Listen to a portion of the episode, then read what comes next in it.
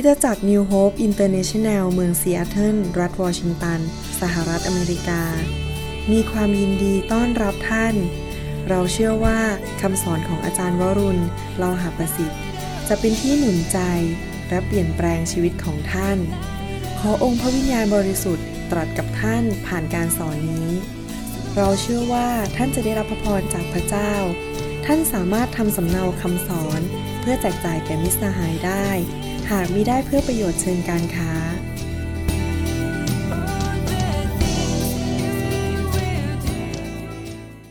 วันนี้เนื่องจากเป็นอาทิตย์แรกของหรือสัปปดาห์แรกของวันปีใหม่นะครับของปีใหม่นี้ ก็อยากจะเทศนาหนุนใจให้เราเริ่มตั้งต้นชีวิตใหม่กันนะครับสิ่งที่ผ่านๆไปนั้น บทนั้นของหนังสือเล่มนั้นในชีวิตเราได้ปิดไปแล้วจบไปแล้ว บทของหนังสือของชีวิตเราปี 2008 นั้น ก็ได้สิ้นสุดไปแล้ว เราก็เริ่มแชปเตอร์ใหม่ เริ่มบทใหม่แล้ว แล้วพระเจ้าก็พูดในหนังสืออิสยาห์บทที่ 43 ข้อ 18 ถึง 19 บอกว่า อย่าจดจำสิ่งล่วงแล้วนั้น อย่าพริเคราะห์สิ่งเก่าก่อน ดูเถิดเรากำลังจะทำสิ่งใหม่ งอกขึ้นมาใหม่ เจ้าไม่เห็นหรือ เราทำทางในถิ่นธุรกันดาร และแม่น้ำในที่แห้งแล้ง พระเจ้ากำลังจะเตรียมแม่น้ำในที่แห้งแล้งให้กับเรา พระเจ้ากำลังจะเปลี่ยนถิ่นธุรกันดารให้เป็นที่ที่เต็มไปด้วยความอุดมสมบูรณ์ให้กับเรา พระเจ้าบอกว่าให้ลืมสิ่งเก่าๆไปซะ ผมเชื่อว่าในปีที่ผ่านมานั้น พี่น้องหลายคนอาจจะมีความผิดหวังในชีวิตบางเรื่อง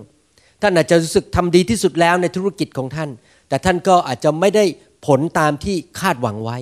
รือท่านอาจจะพยายามเป็นภรรยาหรือสามีที่ดีที่สุดแล้ว แต่ท่านก็รู้สึกว่าทำแล้วก็ยังไม่เกิดผลในครอบครัวจริง ๆ หรือคิดว่าเราสอนลูกของเราดีที่สุดแล้ว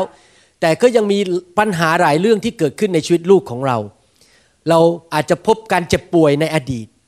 การค้าของเราอาจจะยังไม่ดีเท่าที่ควร การเงินของเราอาจจะตกต่ำเพราะเศรษฐกิจตกต่ำทั่วโลก ไม่ว่าอะไรจะเกิดขึ้นในอดีต พระเจ้าบอกว่า อย่ามองไปที่อดีตอีกต่อไป พระเจ้าบอกว่าอย่าจดจำอดีตอีกต่อไป แต่เรามองไปที่อนาคตข้างหน้า เรามองไปที่สิ่งที่พระเจ้ากำลังเตรียมให้กับเราในอนาคต หลายคนมีความเชื่อว่าพระเจ้าของเรานั้นเป็นพระเจ้าที่ชอบจดจำอดีต หลายคนคิดว่าพระเจ้าเนี่ยจำอดีตของเราตั้งแต่เมื่อ 20 ปีมาแล้วเราทำทำผิดอะไร หรือเมื่อ 15 ปีมาแล้วเราทำผิดอะไร แล้วพระเจ้าก็จดไว้หมดเลย แล้วพระเจ้าก็ชอบเอาสิ่งเหล่านั้นมา ให้เราดูแล้วบอกว่าเนี่ยทำไมไม่กลับใจทำไมเจ้าทำผิดวันนั้นทำไมเจ้าเป็นคนแย่อย่างนี้ ผมจะบอกให้ว่าพระเจ้าของเราที่เขียนมาในพระคัมภีร์นั้น เป็นพระเจ้าที่ไม่จดจำอดีต เป็นพระเจ้าที่อยากจะยกโทษบาปให้กับเรา พระเจ้าไม่อยากขุดค้นสิ่งเก่าๆมาพูดอีกต่อไป พระเจ้าไม่อยากมาเตือนใจเราว่าเมื่อปีนั้นเราทำผิดอะไร พระเจ้าอยากให้เรามองไปในอนาคตข้างหน้า พระเจ้าสนใจอนาคตมากกว่าอดีต พระเจ้าอยากให้เราสนใจอนาคตว่า ปีนี้พระเจ้าจะทำอะไรกับชีวิตของเรา มากกว่าให้เราไปสนใจในอดีตว่าเราทำอะไรผิดพลาดไปแล้วในชีวิต ผมอยากจะหนุนใจให้หลักเกณฑ์ในการเริ่มตั้งต้นชีวิตใหม่ เพื่อท่านจะสามารถมีชัยชนะได้ การเริ่มตั้งต้นชีวิตใหม่นั้น ไม่ใช่แค่เริ่มต้น ต้นปีเดือนมกราคม สัปดาห์แรก แต่ที่จริงแล้วท่านสามารถที่จะปฏิบัติสิ่งเหล่านี้ที่สอนนั้นได้ทุกๆวัน ถ้าท่านทำได้ทุกวันท่านเริ่มตั้งต้นชีวิตใหม่ได้ทุกวัน เมื่อวานนี้ก็เป็นอดีตไปแล้ว สัปดาห์ที่แล้วก็เป็นอดีตไปแล้ว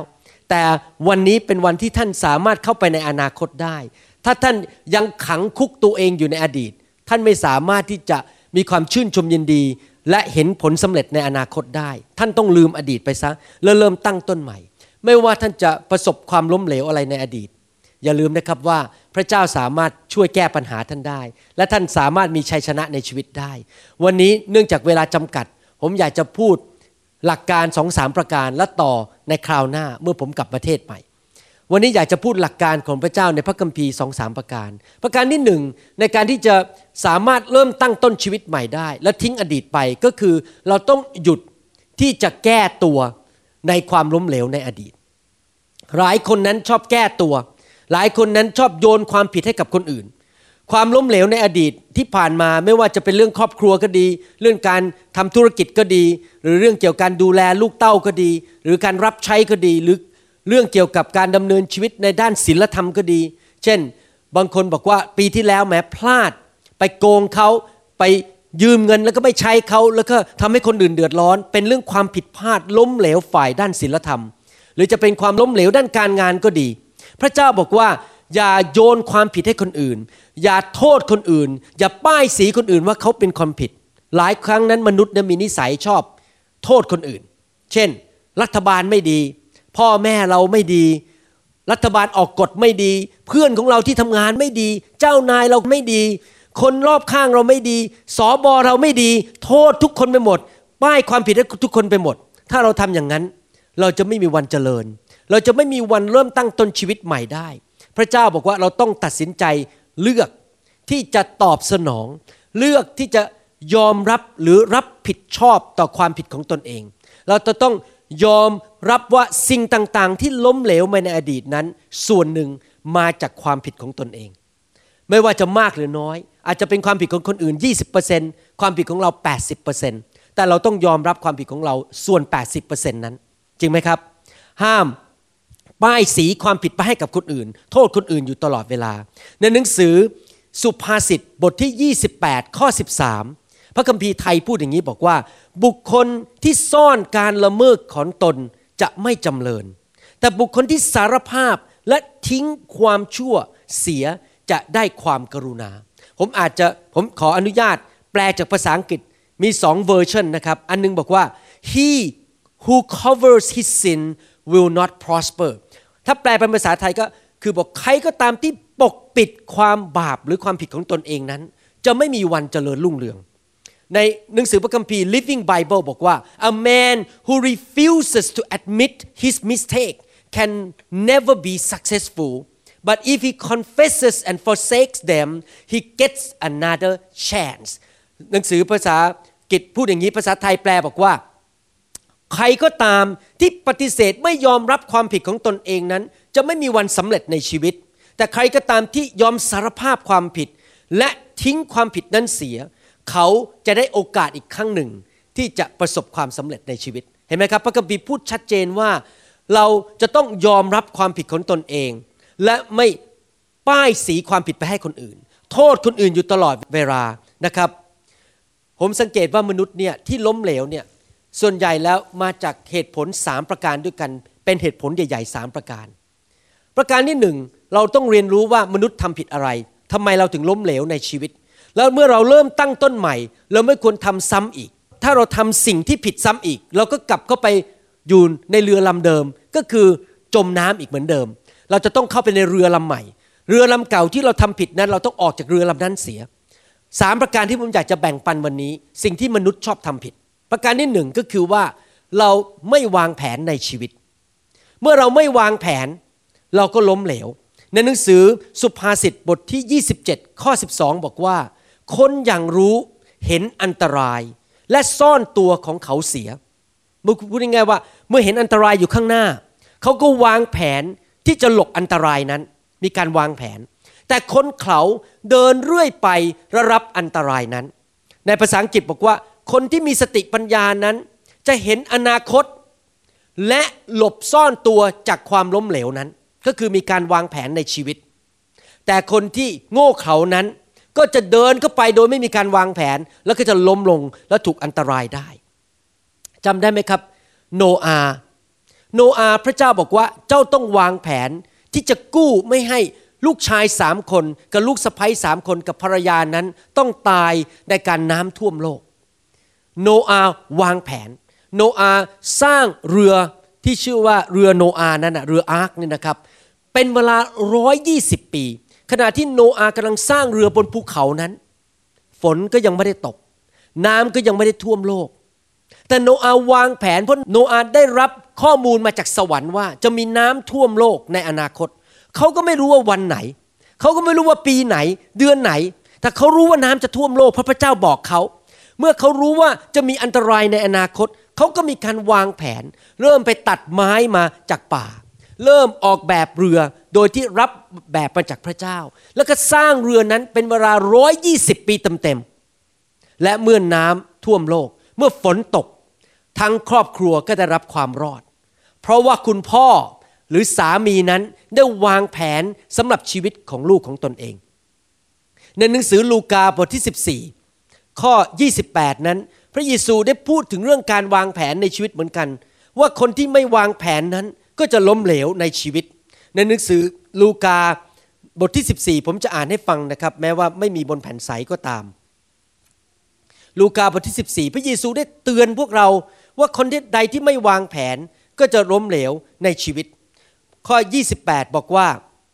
ดูว่าในพวกท่านมีผู้ใดเมื่อปรารถนาจะสร้างตึก จะไม่นั่งลงคิดราคาดูเสียก่อนว่า จะมีเงินพอสร้างให้สำเร็จได้หรือไม่ เกรงว่าเมื่อลงรากแล้ว และกระทำให้สำเร็จไม่ได้ คนทั้งปวงที่เห็นก็จะเยาะเย้ยเขา ว่าคนนี้ตั้งต้นก่อแต่ทำสำเร็จไม่ได้ เห็นไหมครับว่าพระเยซูบอกว่าเมื่อที่จะทำสิ่งใดเราต้องวางแผนว่ามันจะทำได้สำเร็จไหม ข้อ 31 พูดต่อไปบอกว่า หรือมีกษัตริย์องค์ใดเมื่อจะยกทัพออกไปทำสงครามกับกษัตริย์อื่น จะไม่ได้นั่งลงคิดดูก่อนหรือว่าที่ตนมีพลทหารหมื่นหนึ่ง จะสู้กับกองทัพที่ยกมารบสองหมื่นนั้นได้หรือไม่ ถ้าสู้ไม่ได้ เมื่อยังนั่งอยู่ห่างกัน ก็ใช้พวกทูตไปขอเป็นไมตรีกัน ก็เช่นนั้นแหละ ทุกคนในพวกท่านที่ไม่ได้สละสิ่งสารพัดที่ตนมีอยู่ ก็จะเป็นสาวกของเราไม่ได้ ก็คือพระเจ้าบอกว่าต้องลงวางแผนในการเป็นสาวกเราต้องนั่งคิดคำนวณดีๆ ว่างานนั้นจะสำเร็จไหม ถ้าท่านไม่วางแผน ท่านก็คือท่านวางแผนที่จะล้มเหลวนั่นเอง อามนไหมครับแต่ทุกคนพูดสิครับวางแผนในชีวิต ประการที่สองที่คนล้มเหลว นอกจากปราศจากการวางแผนก็คือว่าเขาไม่ฟังคำแนะนำ จากคนอื่น คนที่เย่อหยิ่งจองหอนและไม่ยอมฟังคำแนะนำจากคนอื่นนั้น จะล้มเหลวในชีวิต พระคัมภีร์พูดในหนังสือสุภาษิตบทที่ 15ข้อ22 บอกว่า ปราศจากการปรึกษาหารือ แผนงานก็ล้มเหลว แต่มีผู้แนะนำมาก ๆ แผนงานนั้นก็สำเร็จ นี่เป็นเรื่องที่สำคัญมาก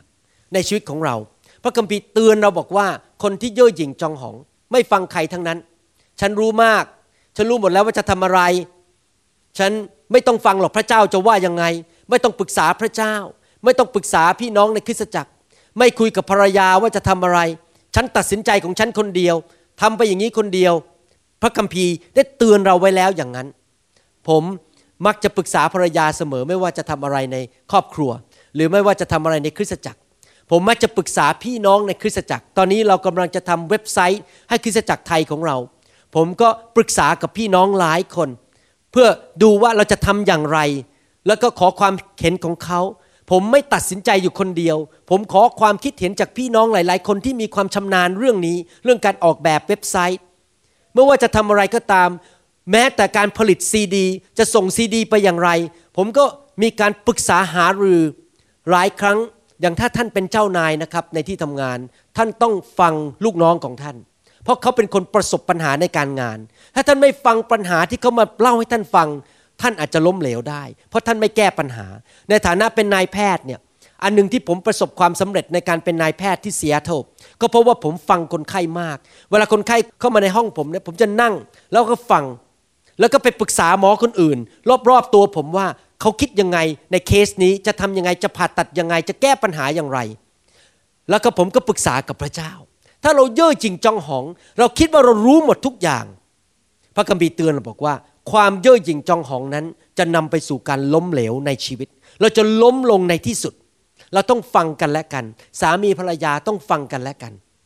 พี่น้องในคริสตจักรต้องฟังกันและกัน ไม่ว่าจะอะไรเกิดขึ้นในคริสตจักรเราต้องมีการฟังกันและกัน ในครอบครัวก็เหมือนกัน หรือในที่ทำงานหรือในแคร์กรุ๊ปก็ตาม เมื่อว่าที่ไหนก็ตามเราต้องฟังกันและกัน อย่าเป็นคนเย่อหยิ่งจองหอง ในหนังสือสุภาษิตบทที่ 15ข้อ25 พระคัมภีร์บอกว่าอย่างนี้ พระเจ้าทรงรื้อเรือนของคนเย่อหยิ่ง ภาษาอังกฤษบอกว่า พระเจ้าจะทรงทำลายบ้านคนคงเย่อหยิ่ง แต่ให้ขอบเขตแก่หญิงไม้คงอยู่ ในหนังสือสุภาษิตบทที่8ข้อ13 บอกว่า ความยำเกรงพระเจ้าเป็นความเกลียดชังความชั่วร้าย เราเกลียดความเย่อหยิ่ง ความจองหองและทางของความชั่วร้ายกับวาจาตลบตะแลง พระเจ้าบอกว่าพระเจ้าเกลียดคนเย่อหยิ่งจองหอง พระเจ้าไม่ชอบหัวใจเย่อหยิ่งจองหอง คนที่เย่อหยิ่งจองหองก็พาตัวเองไปสู่ความล้มเหลวนั่นเอง ในพูดสุครับว่าข้าพเจ้าจะฟังคนอื่น โดยเฉพาะอย่างยิ่งคำแนะนำของคนที่เกรงกลัวพระเจ้าและคนที่รู้จักพระเจ้า เราจะต้อง ฟังคำแนะนำของคนอื่นที่รู้จักและเกรงกลัวพระเจ้า อย่าไปฟังคนที่ไม่รู้จักพระเจ้านะครับเขาอาจจะให้คำแนะนำในสิ่งที่ผิด ผมเคยเจอสมาชิกบางคนมาหาผมบอกว่าเนี่ยภรรยามีปัญหาเขาก็เลยไปปรึกษาเพื่อนที่ทำงาน เพื่อนที่ทำงานบอกอย่ามันไปเลย ผมบอกอ้าวไปฟังงั้นได้ยังไงต้องปรึกษากับคนในคริสตจักร ที่รู้พระคัมภีร์ พระคัมภีร์ก็จะบอกว่าอย่าอย่าเลย พยายามแก้ปัญหาเรื่องนี้ และพยายามสร้างครอบครัวให้สำเร็จ จะต้องฟังคนที่รู้จักพระเจ้าและเกรงกลัวพระเจ้า อาเมนไหมครับ ประการที่หนึ่งคือไม่วางแผน ประการที่สองก็คือว่าไม่ฟังคนอื่น ไม่ฟังคำแนะนำของคนที่รู้จักพระเจ้า ประการที่สามก็คือว่า เลิกลายกธงขาวก่อนกำหนด คนที่ล้มเหลวก็คือคนที่ยกธงขาว แล้วบอกว่าเลิกแล้วไม่เอาแล้วก่อนเวลาแห่งความสำเร็จจะมา ในหนังสือสุภาษิตบทที่ 24 ข้อ 10 บอกว่า ถ้าเจ้าท้อใจในวันเคราะห์ร้ายกำลังของเจ้าก็จะน้อย ในภาษาอังกฤษบอกว่า if you give up when trouble comes it show that you are weak แปลเป็นภาษาไทยบอกว่า ถ้าเจ้านั้น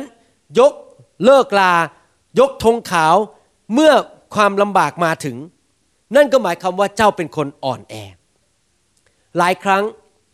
ความสำเร็จนั้นอยู่แค่เอื้อมนิดเดียว แล้วกัดฟันทนไปอีกสักสามอาทิตย์ หรือเรากัดฟันทนไปอีกสักหนึ่งปี ความสำเร็จมันก็จะมาแล้ว เราอาจจะเจอความล้มเหลวแล้ว ล้มเหลวอีกในชีวิต แต่เราไม่เลิกลา เราไม่ละทิ้ง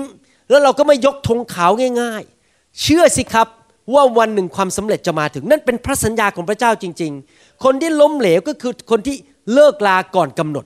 ถ้าท่านไม่ยกธงขาว ถ้าท่านไม่เลิกลาง่ายๆ กัดฟันทนไปเรื่อยๆ ท่านจะไม่แพ้ มีผู้ชายคนหนึ่ง ซึ่งเขาเป็นนายพลนะครับ คนนี้เป็นผู้นำกองทัพของสหรัฐอเมริกาในยุคแรก เขาลบแพ้ทั้งหมดสองในสามส่วน พูดง่ายๆว่า 60%ที่ลบมาแพ้ไปแล้วเรียบร้อย แต่ปรากฏว่านายพลคนนี้ไม่ยอมเลิกลาสู้ต่อไปเรื่อยๆ ในที่สุดเขาชนะการรบ และนำสันติภาพหรือนำชัยชนะมาแก่สหรัฐอเมริกาได้ นายพลคนนี้ชื่อว่าจอร์จวอชิงตันไม่ยอมเลิก มีผู้ชายคนหนึ่งในสหรัฐอเมริกา เขาพยายามที่จะสมัครเลือกตั้งเป็นประธานาธิบดีหลายหน เขาสมัครแล้วสมัครอีก แพ้ทุกทีไม่เคยได้รับเลือกเป็นประธานาธิบดี หลายครั้งแต่ในที่สุดนั้น เขาได้รับเลือกในครั้งสุดท้าย ผู้ชายคนนั้นชื่อว่าอับราฮัมลินคอนแล้วเขาเป็นคนที่เลิกทาสในสหรัฐอเมริกา มีผู้ชายอีกคนหนึ่งเป็นตัวอย่างที่ดีที่ไม่ยอมเลิกลาในการทำงานให้นิมิตของเขาสำเร็จ ผู้ชายคนนี้พยายามหาแร่ธาตุต่างๆ มาทำหลอดไฟทำหลอดไฟที่เราใช้ปัจจุบันนี้นะครับไลท์บัลบ์เนี่ยหลอดไฟเนี่ยเขาก็พยายามหาแร่ธาตุทำไปแล้ว 200 ครั้ง ก็ล้มเหลวทั้ง 200 ครั้ง ในที่สุดครั้งที่ 201เขาพบแร่ธาตุที่สามารถมาทำหลอดไฟได้ แล้วเขาประสบความสำเร็จ พี่น้องครับ ผมอยากจะหนุนใจจริง ๆ ถ้าพระเจ้าเรียกท่านทำอะไร ถ้าท่านเป็นผู้ที่แต่งงานแล้ว แล้วพยายามที่จะสร้างครอบครัว เป็นบ้านที่มีความสำเร็จ อย่าเลิกลาง่าย ๆสิครับ อย่าอย่าล้าง อย่าวิ่งหนีภรรยาหรือสามีของท่านไปง่าย ๆ ถ้าท่านเป็นคุณพ่อคุณแม่ แล้วลูกของท่านนั้นล้มเหลวเขาไม่ประสบความสำเร็จ เรียนแล้วก็ไม่ประสบความสำเร็จ ท่านอาจจะท้อใจบอกว่าลูกเลิกเรียนไปดีกว่า อย่าบอกให้ลูกเลิกลา หนุนใจให้ลูกเรียนต่อไป อามนไหมครับ ท่านอาจจะพยายามรับใช้พระเจ้าอยู่ในจังหวัดของท่าน พยายามจะเปิดคริสตจักรทำมาแล้วต้องหลายปี ก็ยังมีสมาชิกแค่สิบคน รู้สึกมันไม่ไปไหน อย่าเลิกลาสิครับ รับใช้ต่อไปแสวงหาทางของพระเจ้าต่อไป แล้วพระเจ้าจะทรงนำท่าน และถ้าท่านไม่เลิกลาก่อนเวลาที่สมควร ท่านจะประสบความสำเร็จ เพราะความสำเร็จนั้นอยู่แค่เอื้อมมือของท่านเท่านั้นเอง ท่าน อย่ายกธงขาวก่อน แล้วปิดกระเป๋า แล้วไปขายก๋วยเตี๋ยวดีกว่า รับใช้พระเจ้าต่อไปอาเมนไหมครับ นั่นคือสิ่งที่เราควรจะทำนะครับ ตอนที่ผมมาเรียนที่มหาวิทยาลัย University of Washington นั้นแม้ผมเกือบจะเลิกลาต้องหลายหน เพราะมันท้อใจมากมันลำบากมากๆเลย จนมาถึงจุดหนึ่งนะครับ เจ้านายบอกว่า เราให้เงินเดือนเจ้าต่อไม่ได้แล้ว เพราะเจ้าเป็นคนไทย ผมเกือบจะเลิกเลย แล้วไปเปลี่ยนอาชีพไปเป็นหมออีกประเภทหนึ่ง แต่พระเจ้าบอกผมว่าสู้ต่อไป อธิษฐานต่อไป ผมก็สู้ต่อไปอธิษฐานต่อไป ปรากฏว่าพระเจ้าทรงเปลี่ยนใจเจ้านาย ให้เงินเดือนผมกลับ และในที่สุด7ปีครึ่งให้หลัง ผมก็ได้ประกาศเสียบัตรออกมาเขาเรียกว่า diplomat of American Neurological Association คือผมเป็นนายแพทย์ผ่าตัดสมองของสมาคมผ่าตัดสมองในสหรัฐอเมริกาสำเร็จทุกประการ อามนไหมครับ เพราะผมไม่เลิกลาก่อนเวลาอันสมควร สู้ต่อไปกัดฟันจนสำเร็จ ไม่ว่าท่านจะประสบปัญหาอะไรก็ตามในชีวิต อย่ายอมแพ้ อย่ายกธงขาว นั่นเป็นเหตุผลสามประการที่คนล้มเหลว แต่ทุกคนพูดสิครับ วางแผน ประการที่สองก็คือว่าอย่าเลิกลา ประการที่สามก็คือว่าฟังความคิดเห็นของคนอื่นอามนไหมครับ นั่นคือหลักการประการที่หนึ่งคืออย่าโยนความผิดให้คนอื่น มองความผิดของตนเอง แล้วเริ่มกลับใจเปลี่ยนแปลงชีวิต ประการที่สองผมอยากจะสอนในวันนี้ และจะหยุดตรงประการที่สองและต่อในสัปปดาห์หน้า ก็คือว่าให้เราเริ่มสำรวจชีวิตของตนเอง ในการที่เราจะเริ่มตั้งต้นชีวิตใหม่ได้นั้น เราจะต้องนั่งลงใช้เวลาคุยกับพระเจ้า แล้วเริ่มสำรวจชีวิตของตนเองว่า ที่ผ่านมาปีที่แล้ว ที่ผ่านมาห้าปีที่แล้ว เราล้มเหลวอะไรบ้าง มีอะไรที่เราทำพลาด มีอะไรที่เราพูดผิดไป ตัดสินใจผิดอะไรไปบ้างสำรวจชีวิตของตนเอง แล้วมีอะไรที่เหลืออยู่ในชีวิตบ้าง เช่นเราอาจจะลงทุนผิด ไปเอาเงินไปซื้อสต็อก แล้วปรากฏว่าสต็อกมันยุบลง เงินเหลือแค่ห้าสิบเปอร์เซ็นต์เราก็ต้องมานั่งดูซิว่าไอ้เงินเหลือนี่มันเหลืออะไร แล้วจะทำไงกับสต็อกนั้น เราจะต้องเริ่มสำรวจตัวเอง หรือท่านอาจจะมีปัญหากับภรรยาของท่าน พูดกันไม่รู้เรื่อง กลับบ้านทีไรทะเลาะกันทุกที ตีกันทุกที ท่านก็ต้องเริ่มนั่งลงดูตัวเองว่า เอ๊ะเราทำอะไรผิดของเราชีวิตเราหรือเปล่า มีอะไรดีในชีวิตที่เราอาจจะพยายามกู้การแต่งงานของเราได้ ท่านอาจจะเป็นคนทำกับข้าวเก่ง ท่านก็ทำกับข้าวให้สามีกิน สามีอาจจะใจอ่อนลง แล้วบอกเอาละ ต่อไปนี้ฉันก็จะกลับใจเหมือนกัน อะไรอย่างนี้เป็นต้น เราต้องสำรวจตัวเองว่ามีความสามารถอะไร มีอะไรเหลือในชีวิต มีใครบ้างที่เป็นเพื่อนตายของเราบ้าง ผมจำได้เมื่อสี่ห้าปีมาแล้วนั้น เราเริ่มที่จะเอานำไฟเข้ามาในคริสตจักรนั้น คริสตจักรของเราเชื่อในเรื่องไฟนั้น ผมเริ่มพบว่ามีหลายคนละทิ้งผมไปหมดเลย ไม่ยอมเป็นเพื่อนผม และตอนนั้นผมเสียใจมากรู้สึกล้มเหลวอย่างจังเลย คือคนทิ้งผมไปหมดเลย คริสตจักรที่เปิดเปิดต่างๆ ในนาในต่างประเทศนั้นเขาก็ทิ้งผมหมดเพราะผมเอาเรื่องไฟของพระเจ้า แล้วผมก็เริ่มนั่งลง แล้วดูซิว่า คนที่เหลือที่เป็นเพื่อนผมจริง ๆ นั้น มีใครบ้าง แล้วผมก็เริ่มสร้างจากเพื่อนเหล่านั้น โดยการทำงานเป็นทีมร่วมกัน หลายครั้งเมื่อเราเริ่มตั้งต้นชีวิตใหม่นั้น เราต้องการเพื่อนที่แท้จริง ที่ยอมตายกับเรา และเป็นเพื่อนตายจริง ๆ แล้วเริ่มตั้งต้นด้วยกันต่อไปอีก ผมก็เลยพบว่ามีอาจารย์สันติ มีอาจารย์แซม มีอาจารย์มาลี มีอาจารย์น้อย แล้วก็มีหลายคนในคริสตจักรที่เป็นเพื่อนผมที่แท้จริง มีเพื่อนผมที่แท้จริงอยู่ที่อาริโซนา มีเพื่อนผมที่แท้จริงอยู่ที่เมืองไทยหลายคน ที่เขาก็เชื่อเรื่องไฟเหมือนผม แล้วเขาก็เลยอยู่กับผม แล้วเราก็เริ่มสร้างกันใหม่ พระเจ้าก็ให้ทิศทางใหม่กับชีวิตของเรา แล้วเราก็เริ่มตั้งต้นชีวิตใหม่ ไม่ยกธงขาวอีกต่อไปอามันไหมครับ ผมอยากจะบอกพี่น้องว่า แม้ว่าท่านล้มเหลวเมื่อปีที่แล้ว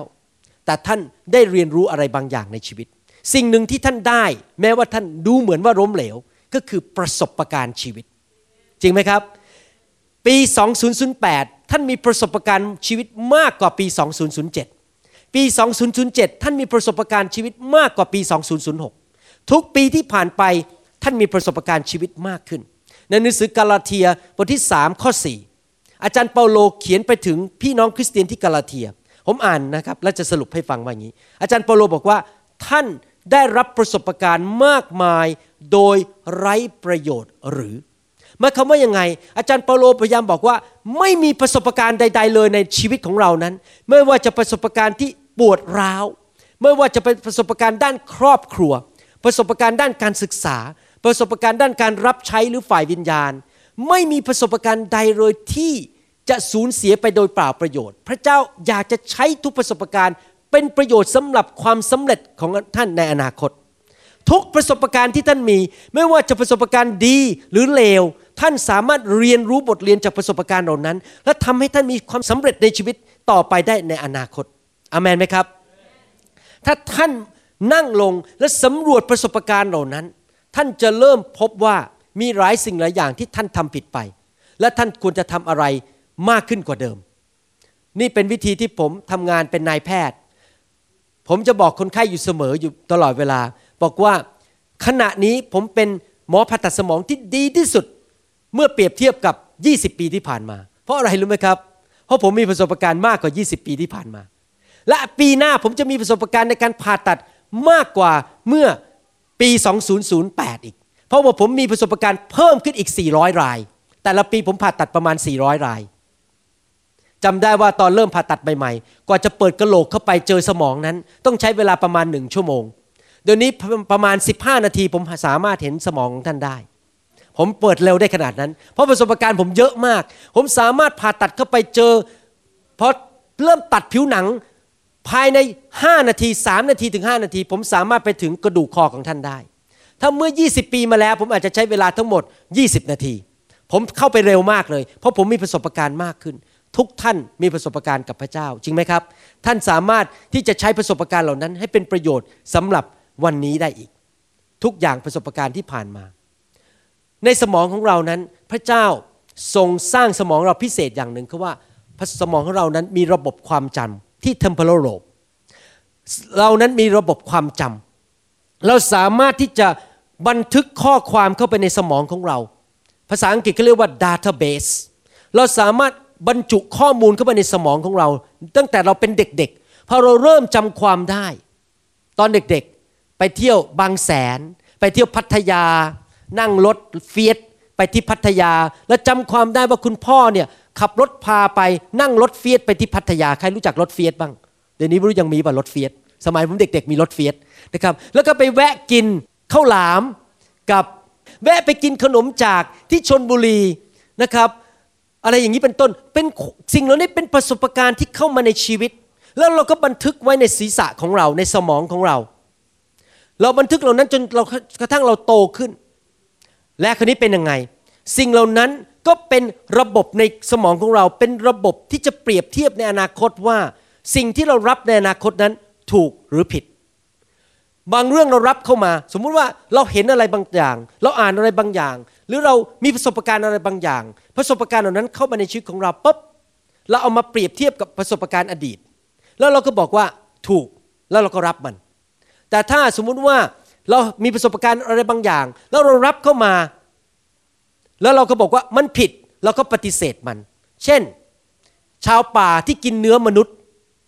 เขาก็บอกว่า เขาโตมาในตั้งแต่เด็ก ๆเขาก็กินเนื้อมนุษย์มาตั้งแต่เด็ก ๆ พอโตขึ้นเขามากินเนื้อมนุษย์เขาบอกว่ามันถูก เพราะประสบการณ์ของเขาคือกินเนื้อมนุษย์ไม่เป็นไร ผมได้ข่าวว่าบางประเทศนี้เขากินเนื้อสุนัข จริงไหมครับสำหรับผมนี่คือเอาเนื้อสุนัขมาตั้งบนจานบนโต๊ะให้ผม ผมไม่กิน เพราะประสบการณ์ของผมคือ ผมไม่กินเนื้อสุนัข ผมก็รับว่าเนื้อสุนัขเป็นสิ่งที่ผิด นี่เป็นประสบการณ์ของเรา จริงไหมครับจำได้ว่าเป็นคริสเตียนใหม่ๆเนี่ยตอนไปโบสถ์เนี่ยผมไป เห็นโบสถ์เขาเนี่ยโบสถ์เขามีการประชุมหนึ่งชั่วโมงร้องเพลงสามเพลง เทศนาสิบห้านาที จบทุกคนลุกขึ้นยืน สวัสดีกันแล้วก็กลับบ้าน นั่นเป็นประสบการณ์ในการเป็นคริสเตียนตอนที่ผมเป็นคริสเตียนใหม่ๆ ในปี 1981 ต่อมาผมประสบปัญหายากในชีวิต มีปัญหาครอบครัวมีปัญหาสุขภาพ ผมก็เริ่มแสวงหาพระเจ้า พระเจ้าก็ส่งผมไปที่ประชุมที่ประชุมหนึ่งที่ต่างรัฐต่างเมือง แล้วพบว่าเขามีการประชุมกันสี่ชั่วโมง เขานมัสการกันหนึ่งชั่วโมง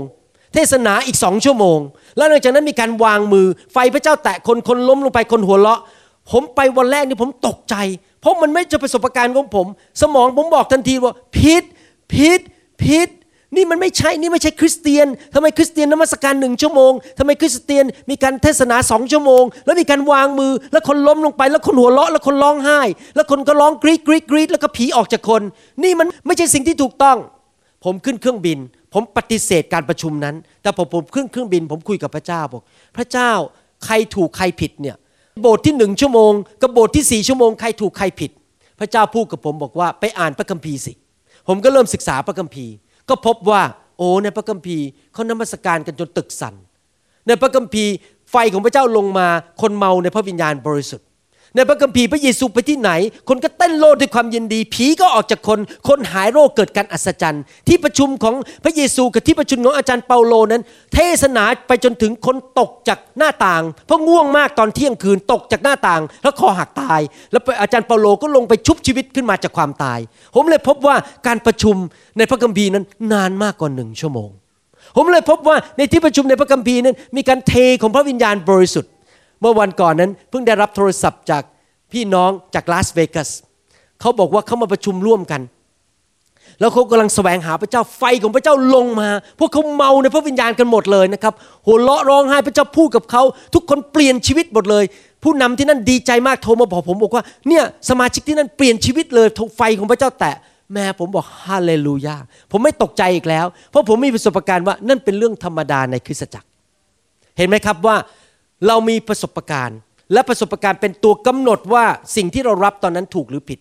แต่ผมอยากจะหนุนใจพี่น้องนะครับว่าประสบการณ์หลายอย่างในชีวิตของเรานั้น เป็นประสบการณ์ที่ผิด และไม่ควรเก็บไว้ และเราไม่ควรยอมรับประสบการณ์นั้น เราจะรู้ได้ยังไงว่าประสบการณ์ผิดหรือถูก ก็เปรียบเทียบกับพระคัมภีร์สิครับ ผมยกตัวอย่างว่า เมื่อตอนเด็กๆ คุณพ่อบอกผมบอกว่า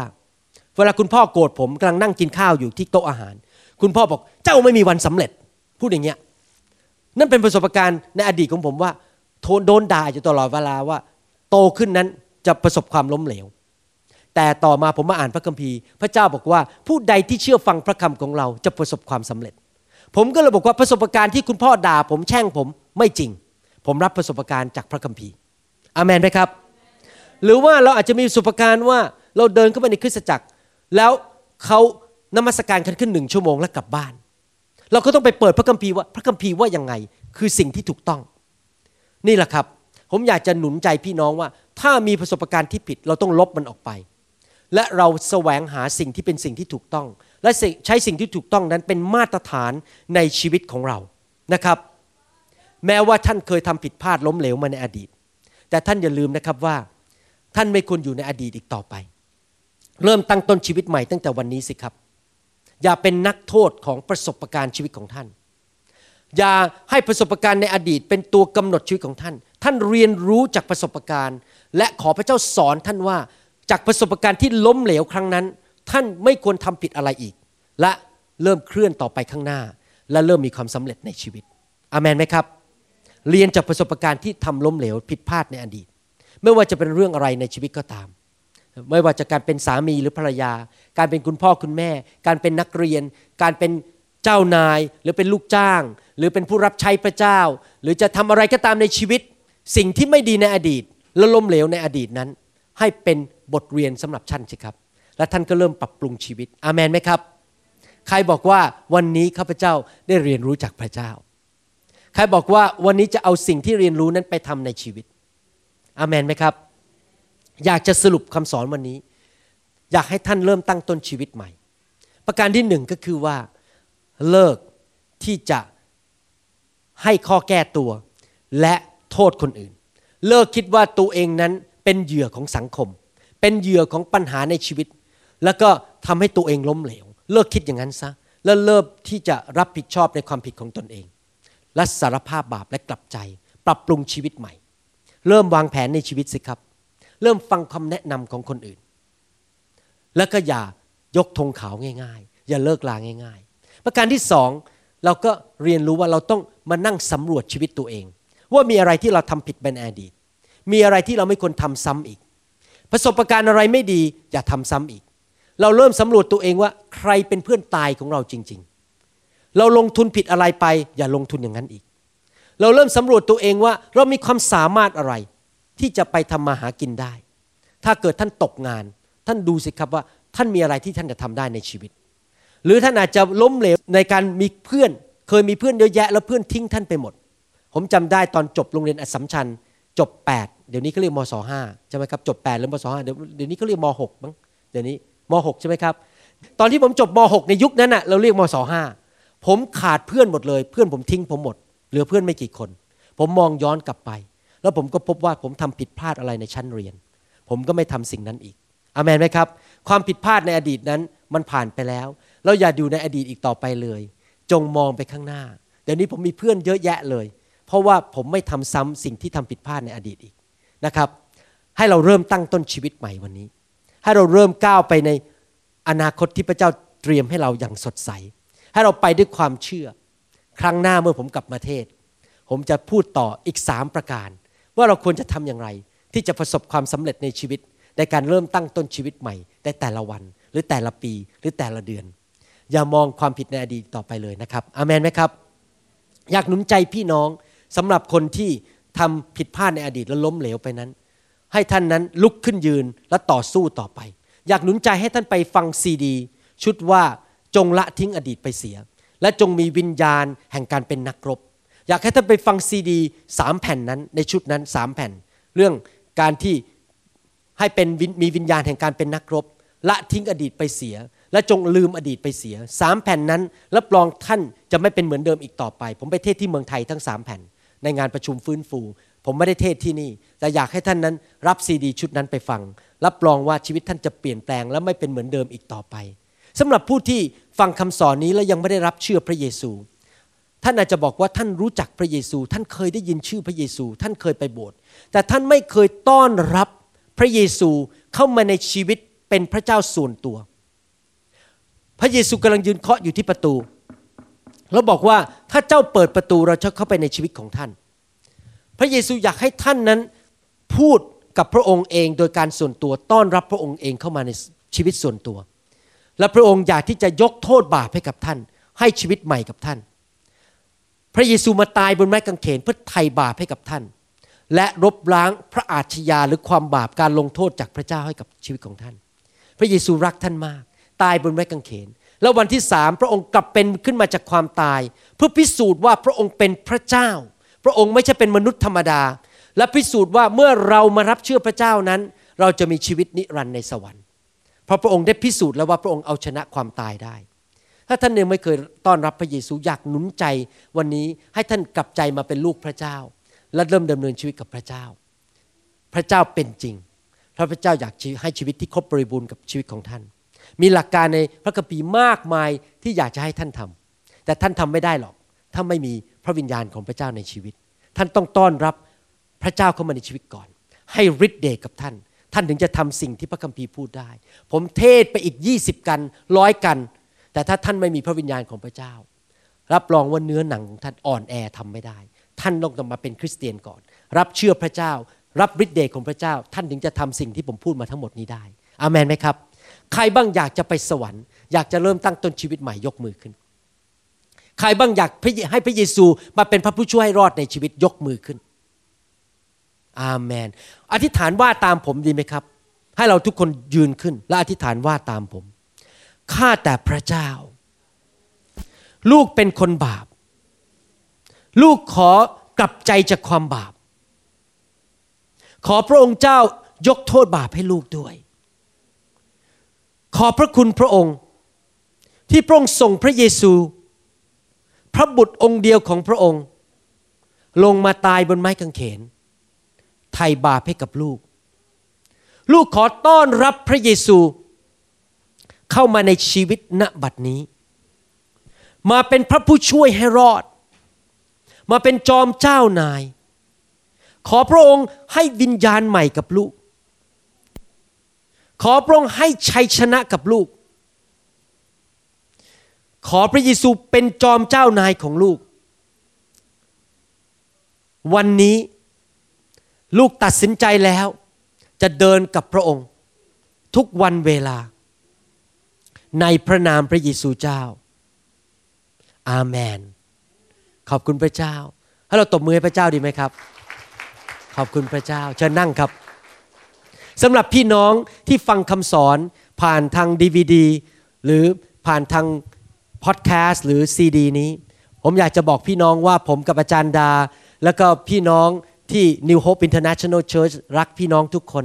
แล้วเราอวยพรพี่น้องให้มีความสุข ในปีใหม่นี้ และขอพระเจ้าเมตตาให้ท่านเติบโตฝ่ายวิญญาณ ให้ญาติที่รักของท่านทุกคนในครอบครัวมาเชื่อพระเจ้านะครับ ผมพบพี่น้องใหม่คราวหน้านะครับอย่าลืมนะครับว่าพระเยซูรักท่านมากนะครับ แล้วพระเยซูมีแผนการที่ดีสำหรับชีวิตของท่านและรอที่จะประทานสิ่งที่ดีให้กับท่านอยู่ อาเมนนะครับ ขอบคุณครับพระเจ้าอวยพรครับ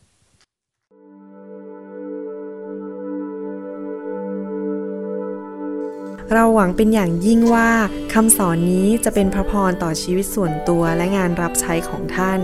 หากท่านต้องการข้อมูลเพิ่มเติมเกี่ยวกับคิดจักรของเรา หรือขอข้อมูลเกี่ยวกับคำสอนในชุดอื่นๆ กรุณาติดต่อเราได้ที่ หมายเลขโทรศัพท์ 206 275 1042 หรือที่เว็บไซต์ www.newhopeinternationalchurch.org หรือเขียนจดหมายมายัง New Hope International Church 9170 South East 64 Street Mercer Island Washington 98040 USA